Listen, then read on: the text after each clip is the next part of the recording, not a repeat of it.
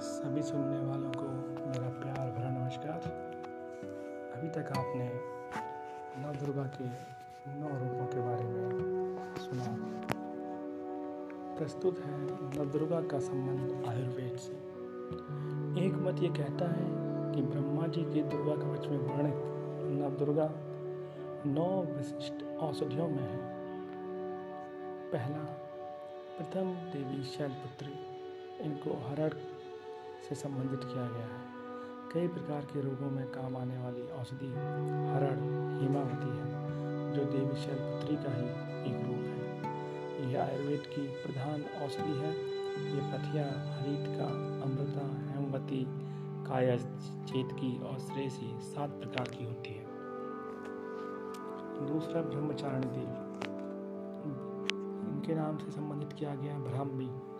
ब्राह्मी आयु व याददाश्त बढ़ाकर रक्त विकारों को दूर कर स्वर को मधुर बनाती है, इसलिए इसे सरस्वती भी कहा जाता है। तीसरा चंद्र घंटा के नाम से है चंद्रचूर यह एक ऐसा पौधा है जो धनिया के समान है। यह औषधि मोटापा दूर करने में बहुत ही लाभप्रद है, इसलिए इसे चरमहंती भी कहते हैं।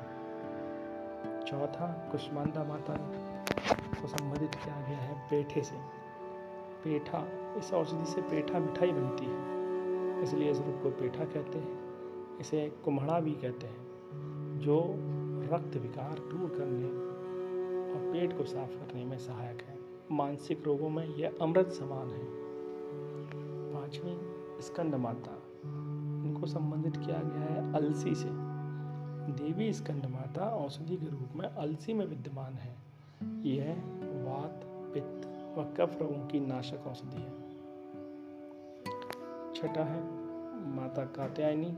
इसको संबंधित किया गया है मोइया से।